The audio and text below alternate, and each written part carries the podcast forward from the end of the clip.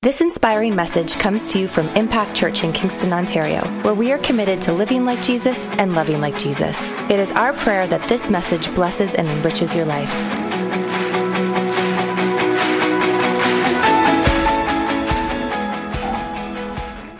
dumps today, I got news for you. Today's going to be a joyful day because I'm talking about joy today. So if you can just bear with me for like half an hour, something like that.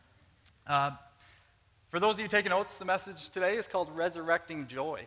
We're going to resurrect some joy this morning because I firmly believe that this message is, is more than just a message. It's, it's going to be a declaration over people's lives here in this place this morning that, that, um, that um, the enemy's been trying to steal joy in some people's lives, and today's the day that it gets taken back. Okay, today's the day that God is going to resurrect joy back into your life today. Do you believe that?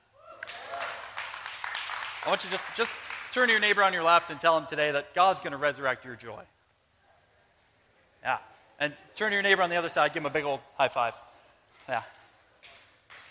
I said high five, that was a low five. I saw a low five back there. I said high five. Obedience, obedience.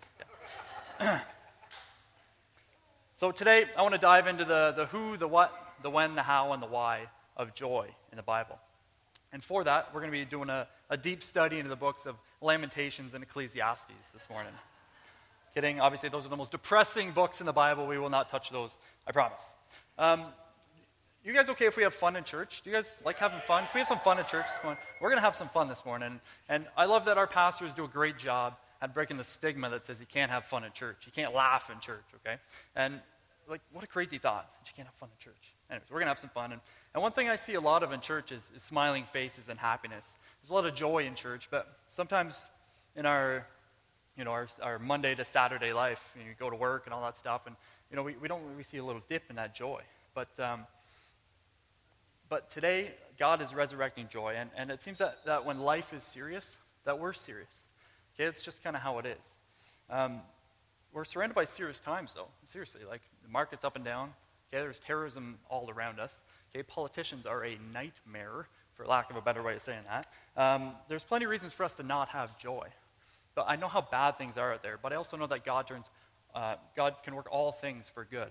And, and sometimes we can forget that under the blanket of, of all things, that we're going to go through some, some bad things sometimes. So have joy in the fact that God is turning those bad things into joyous things, and it's starting today.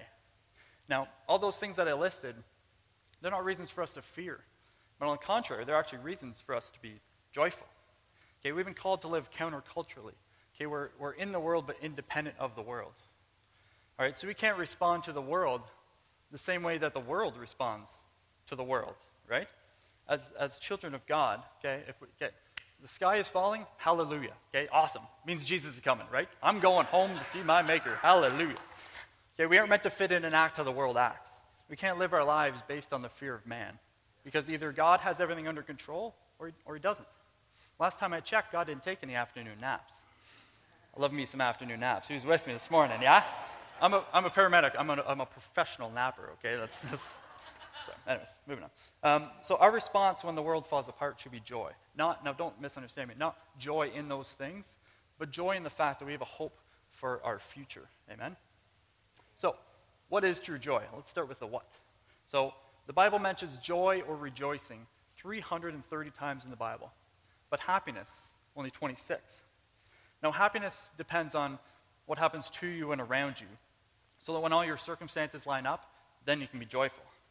All right, and the root of happiness is the word hap, and that actually means uh, favorable circumstances or good luck.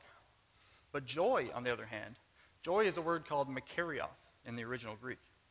And makarios means to be blessed. It is evidence of God's, God's work in your life, God's presence in your life.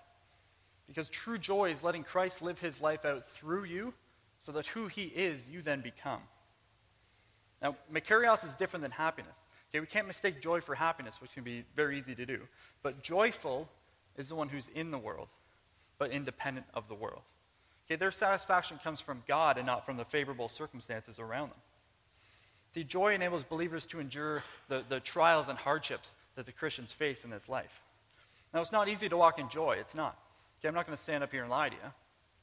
Okay, we don't just become a Christian overnight and then, and then, just develop joy. You don't just get like a smile tattooed on your face the second that you become a Christian. Okay, it's, it's not easy to rejoice when you're going through through problems. It takes faith. It takes faith to have joy.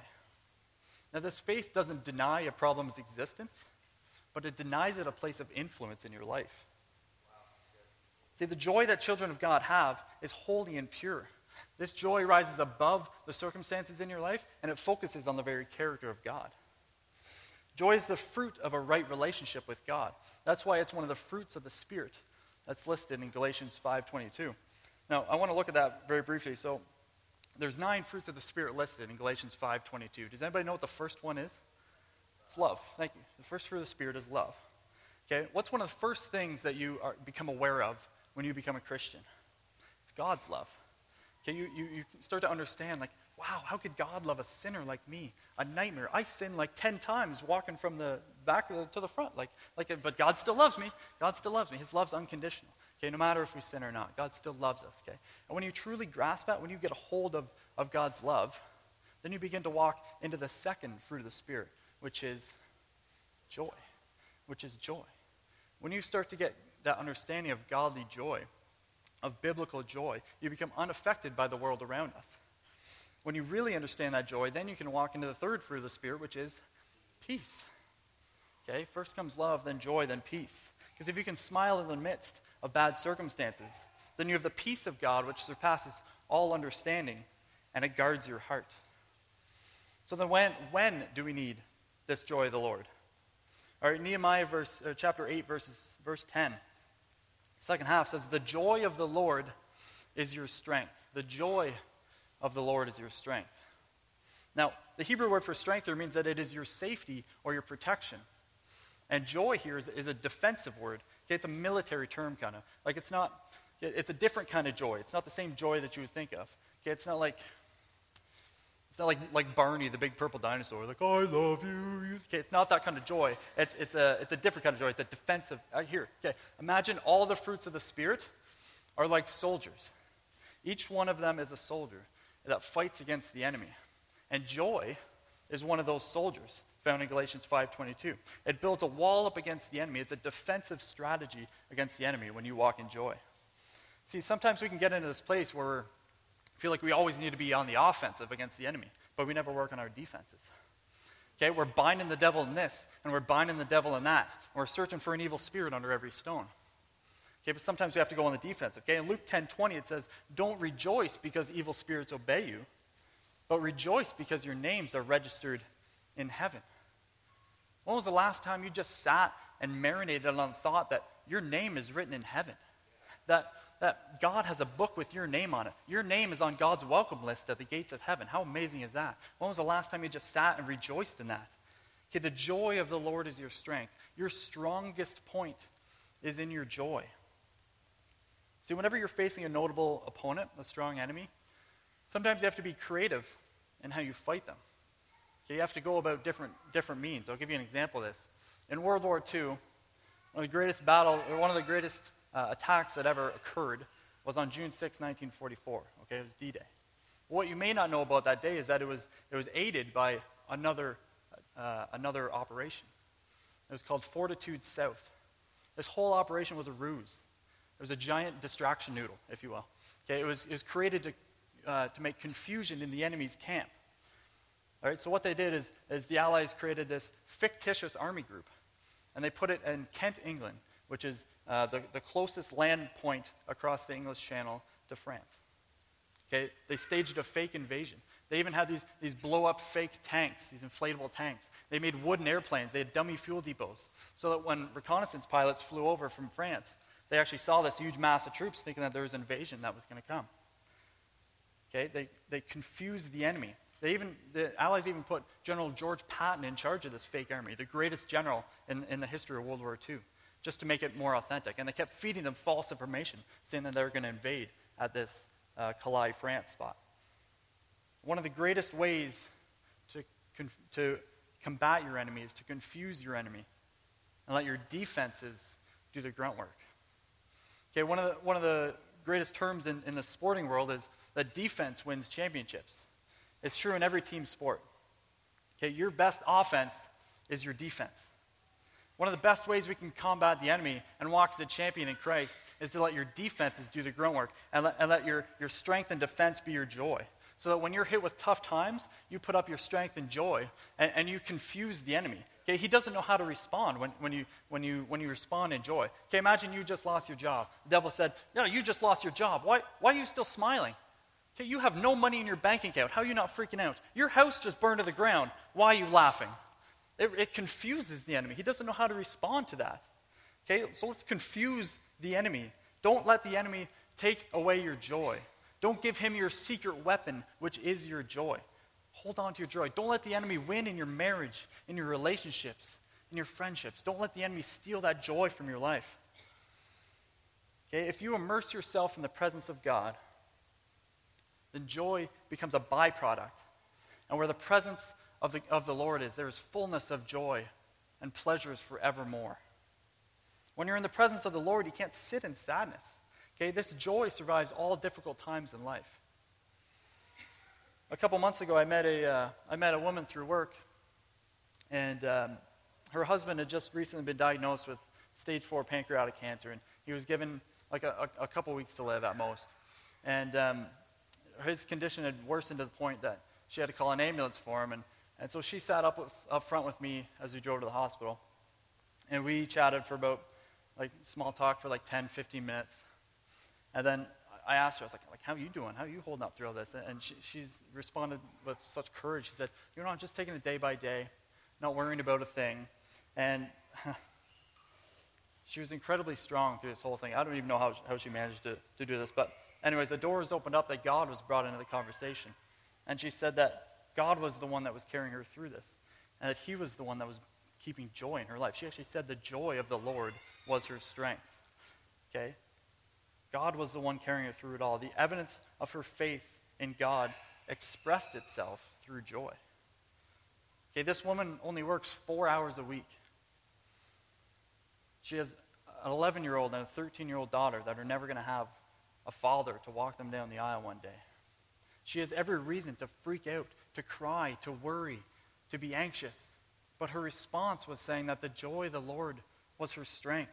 She was confusing the enemy. She was at the darkest hour in her life to the point she had to call an ambulance. But she still kept her joy. Okay? And God sent someone who would encourage her in her walk, who would tell her that she is confusing the enemy in her joy. And God brought her joy and encouragement in a time that she should really be collapsing under pressure the most. I want you to know something today. The enemy is doing his very best work to try and steal your joy. Don't let him take your joy. No matter how much he attacks you, though, know that he can't touch your eternity. He can't take your eternity. Devil, you can take everything else around me, but you can't take my joy, and I'm going to keep praising my Jesus because there's nothing more important to me than my salvation. Amen? Matthew 16, 26 says, Is there anything worth more than your soul? No, not even close. Don't let the enemy steal your joy. Okay, know this all your problems have an expiration date.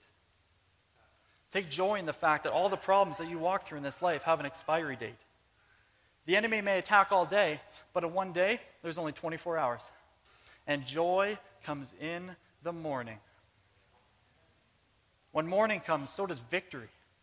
So does newness. So does power and authority and joy.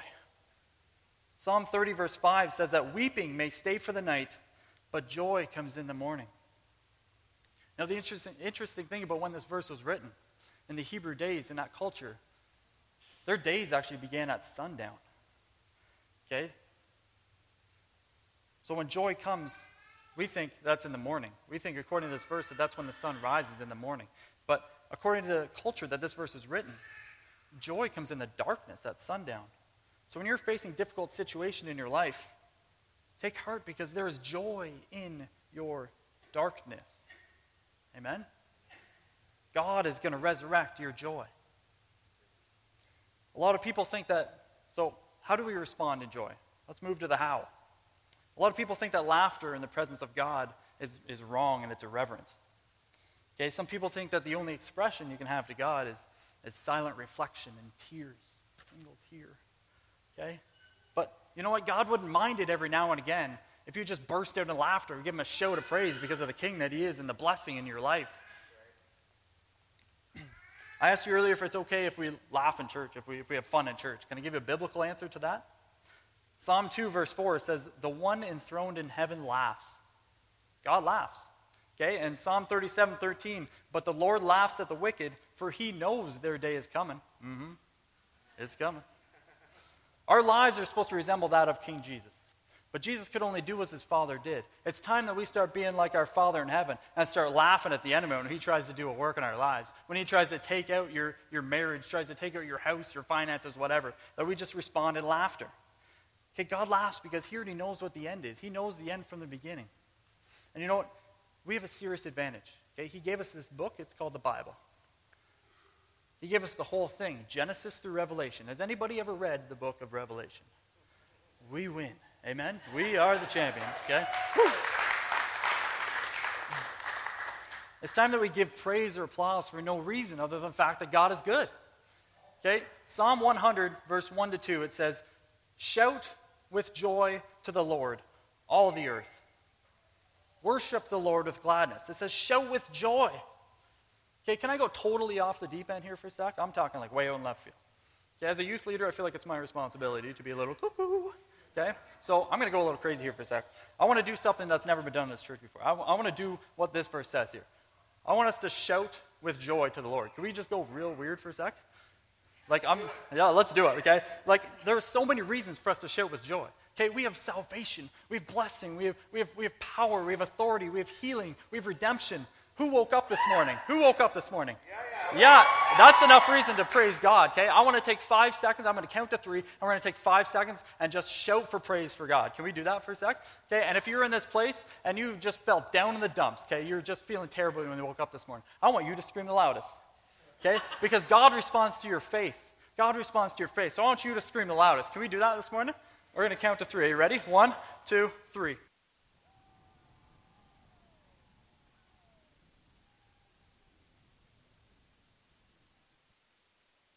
That, that was fun. You guys are crazy, you know that? You guys are nuts. Next time you're sitting in your office and you're having a rough day, just scream, Praise Jesus, hallelujah. I'm kidding, don't do that. You guys are weird. Weird enough as it is. All right, God is going to resurrect your joy, okay? A couple years ago, Carly and I had a, we had a prophetic word spoken over us, and, and it, was, it was a presbytery weekend, and um, we, had, we renewed the whole prophetic thing. We had no idea what to expect. Honestly, we'd never seen anything like this before, and and um, all we knew is that, that we had been so blessed in our life. You know, we had, a, we had a house, we had an awesome marriage, we had great friends, and, and just stayed very stable careers. Like, everything was so lined up for us. We're like, man, I think, I think we're going to get a major word of correction. Like, there must be something seriously wrong coming up here. And, like, honestly, I thought in, going in, like, they're going to tell us, like, if you're going to go through a time of, of testing and trials for a while, or, or you're going to go through, like, some sorrow in the night, or you're going to walk through the valley of shadow of death for a while. Yeah, whew, thank God he didn't say that. That would have been terrifying. Could you imagine if somebody spoke that over you? Oh, boy. Anyways, so uh, Gary Hayes, he must have known we were freaking out inside because the first thing he said, he looked at me and said, relax.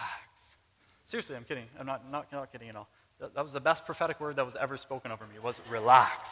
Okay, that was, was, so on point. Anyway, so for, for 20 minutes, these guys just downloaded word after word over us of blessing. And, and you know, they're saying, like, your children are going to be blessed. Your children's children will be blessed. And, and you're going to own the business one day. And God's going to rain gold coins down from heaven on you. Woo! Anyway, see this? I'm sorry. Sorry, God. Um, so, anyways, my, my only response to all that stuff was laughter. Yeah, I laughed. I didn't have any of that like silent reflection or tears or any stuff like that. I actually laughed because sometimes that's the only response you can have when God starts raining all this blessing on you. You don't even know why He's blessing me. Like, why me? I'm a nobody. And He just starts throwing blessing at you. I laughed. Okay, I wasn't laughing as like a disrespectful thing, but I was laughing because there's a relationship there that makes it able to happen with God. Okay, A.W. Tozer said that the most important thought a man could ever have is his thought about God. See, how you see God changes how you worship God and how you perceive life.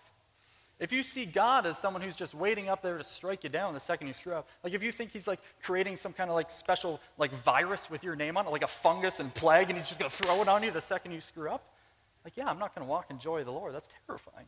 That's not who God is.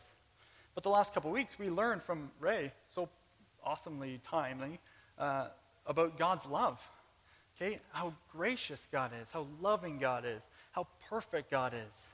And once you start to grasp that, you can, you can then walk with a little bit of jump in your step. Okay? You're going to have a bit of joy when you walk in that. Excuse me. Now, where, where should we find this joy? I'm glad you asked. Psalm 16, verse 11 says, You will show me the path of life. In your presence is fullness of joy, and at your right hand are pleasures forevermore. See, God is telling us to stop chasing the pleasures of this world around us. Stop chasing joy in the world around you. It's time we stop looking at the mighty dollar for our joy and start looking at the mighty Savior. It's time we stop getting joy from the lust of the world and start lusting after the heart of the one who gave you breath this morning. At my right hand are pleasures forevermore, he says. Now, what the earth considers joy, I'd actually like to change their definition to happiness. Okay, because happiness denotes a feeling and is a result of an emotion of the circumstances around you. But joy is that peace that's deep down in your soul that no one can take from you. Now, don't get me wrong, earthly joy can feel good for a while, right? It's okay if we say that? Earthly joy can feel good for a while. Okay, otherwise, it wouldn't be a trap that we fall into sometimes. But the problem is, those things are only temporary. Okay, they don't last. It's only a short period of time.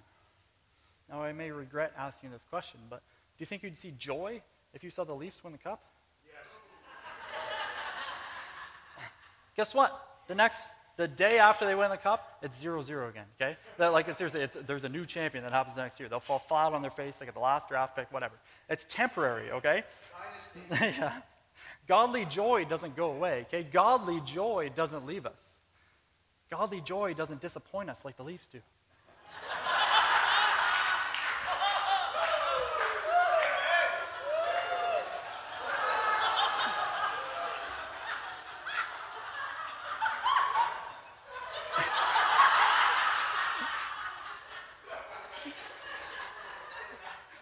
I'm just getting started just. Have you ever noticed how quickly earthly joy can leave us?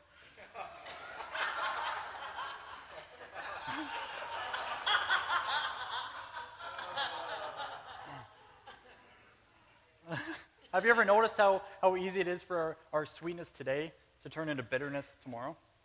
Our gladness in the morning to be sadness at night? Earthly joy doesn't, doesn't stay. Okay, but the joy of Christ, it never fades, it never leaves us. Our, the Christian joy, according to that Bible, is, is the deep settled peace within your heart, within your soul that tells you that everything is all right with your forever. Okay, the really important things in life are all right. The really important things within you are all right. Okay, we're going to live somewhere spectacular for eternity. The really important things in life are all right. Now, why is joy so important? Well, number one, it attracts non believers. It does. Does anybody know any grouchy Christians? You ever met any grouchy Christians? I just want to grab them and shake them and say, The joy of the Lord is your strength. Grouchy Christian. You know what grouchiness speaks to non believers? It says that God isn't good enough for my happiness. God doesn't bring enough joy into my life. Okay, maybe people are, are looking to see joy in your life before they start coming to church with you.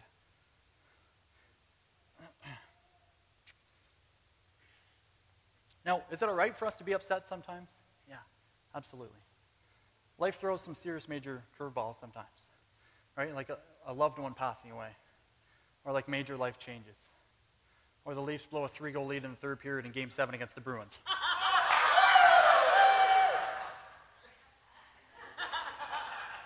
Sorry. yeah, we do have Kleenex, right? So, so, what's another reason we can have joy in our lives? Or why is sorry? Why is joy so important? It's a, it's it's a command. That was yeah, sorry. Yeah, it's also a command in the Bible. That's another reason why you should have joy. It's a command in the Bible. That's a good enough reason for me. All right, Philippians 4, verses 4 to 7 says, Rejoice in the Lord always. I will say it again, rejoice. Let your gentleness be evident to all. The Lord is near. Do not be anxious about anything, but in every situation, by prayer and petition, with thanksgiving, present your request to God. And the peace of God, which transcends all understanding, will guard your hearts and your minds in Christ Jesus. See, it's such an important command that he tells us twice. He says, Rejoice. I say it again, rejoice. Notice how he starts with joy, and then by verse 7, it turns into the peace of God. Okay, I so badly want the peace of God in my life that I'm going to walk around with a bit of joy in my life. Now, another reason why it's important to have joy is because Jesus had joy. Sweet. Okay? But he had joy in the place that you would least expect it. Watch this. I've never seen this before, and it's jumped out at me so much in this verse. But Hebrews 12, 2. Fixing our eyes on Jesus, the pioneer and perfecter of our faith. For with the joy set before him, he endured the cross, scorning its shame, and he sat down at the right hand of the throne of God. He took on the cross not with sorrow, not with anxiety, not with fear, but with joy. Wow. He anticipated the cross with joy. He took on that penalty for you and me with joy in his heart. I think that verse captures the true heart of God more than any other verse in the Bible. With joy in his heart. Remember, the joy of the Lord is our strength. He took on that cross with joy because it was his strength. His future joy disarmed the sting of the present pain that he went through. Joy was his empowerment. Now, what's another, or why is another reason for us to have joy? Is Proverbs 17:22 in the Amplified it says, "A joyful mind causes healing." Okay, you can be healed through joy, through laughter. It's biblical, and science has even proven its validity. Okay, there's literally clinics and hospitals and organizations around the world that are starting to implement this laughter therapy into their treatment, especially of, of cancer patients. You ever seen the movie Patch Adams? That's a roller coaster emotion that one is. My goodness. Uh, yeah, it's a sad movie and a funny movie. Anyway, so that's a tr- it's a true story, all right? And the Cancer Treatment Center of America is, is utilizing this into their treatment. Okay, and it's, it's shown to relieve pain and relieve stress. And it even boosts your immune system by up to 40% if you laugh through it.